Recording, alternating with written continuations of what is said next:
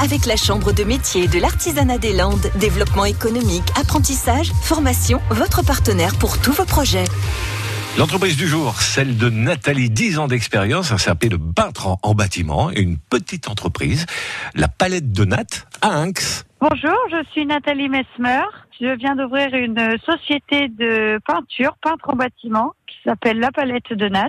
Du coup, je viens d'arriver dans la région il y a trois ans. Je suis bretonne et j'ai 30 ans. Je travaille que sur les Landes. Je commence euh, le matin euh, vers 7h, euh, 7h30. Je vais chez mon fournisseur si j'ai pas pris la veille. Et puis après, je vais chez mes clients. Je fais toute ma journée et je finis vers 18h. La qualité principale, je dirais que c'est la propreté, surtout.